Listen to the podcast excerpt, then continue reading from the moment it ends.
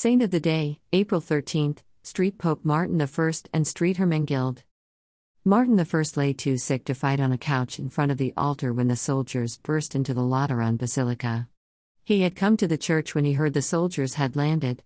But the thought of kidnapping a sick pope from the house of God didn't stop the soldiers from grabbing him and hustling him down to their ship.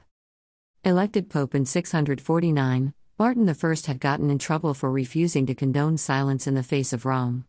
At that time, there existed a popular heresy that held that Christ didn't have a human will, only a divine will. The emperor had issued an edict that didn't support monothelism, as it was known, directly, but simply commanded that no one could discuss Jesus' will at all. Monothelism was condemned at a council convened by Martin I. The council affirmed, once again, that since Jesus had two natures, human and divine, he had two wills, human and divine. The council then went further and condemned Constans' edict to avoid discussion, stating, The Lord commanded us to shun evil and do good, but not to reject the good with the evil. In his anger at this slap in the face, the emperor sent his soldiers to Rome to bring the pope to him. When Martin I arrived in Constantinople after a long voyage, he was immediately put into prison. There he spent three months in a filthy, freezing cell while he suffered from dysentery. He was not allowed to wash and given the most disgusting food.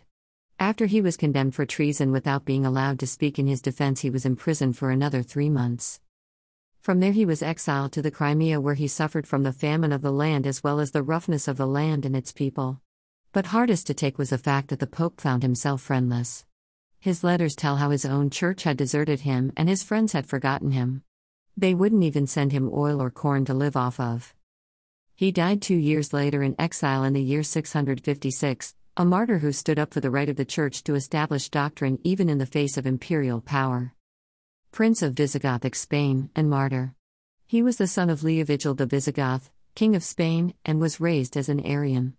His wife, Gundegandes, converted him from that heresy, which brought about his disinheritance by Leovigild and his defeat at Seville, Spain, by his father.